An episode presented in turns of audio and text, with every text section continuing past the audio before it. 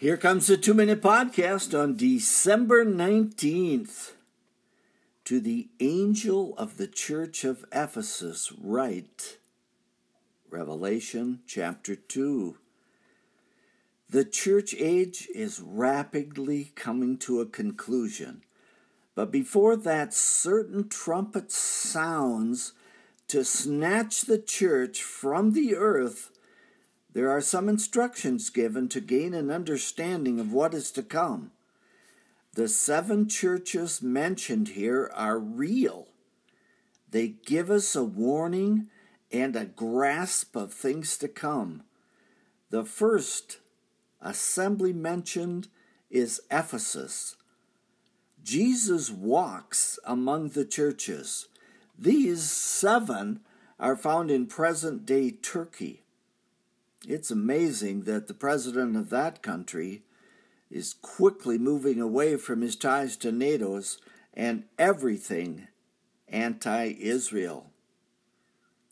Jesus, again, walks among the churches and takes notice of their deeds.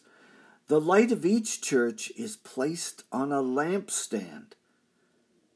The purpose is to radiate the light of truth to a lost and a dying world. Ephesus has some good points to appreciate. The church is hard working, it perseveres, and is not grown weary. It is also tested and found some apostles to be counterfeit. They also abhorred a certain group called the Nicolaitans, who enjoyed lording over their position over others, circumventing the priesthood of every believer and raising the importance of certain gifts among the church. From this births the separation of the clergy and laity, and the gifts of the Spirit are set to the side. The body of Christ becomes head heavy. That's quite a list to admire, isn't it?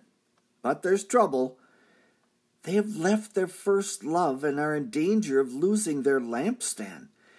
If losing a love for Jesus is this serious, then we better take note and endeavor to walk in the light as He is in the light. Lose your lampstand, and you have no witness. That's a two minute podcast. I am Michael Foskey.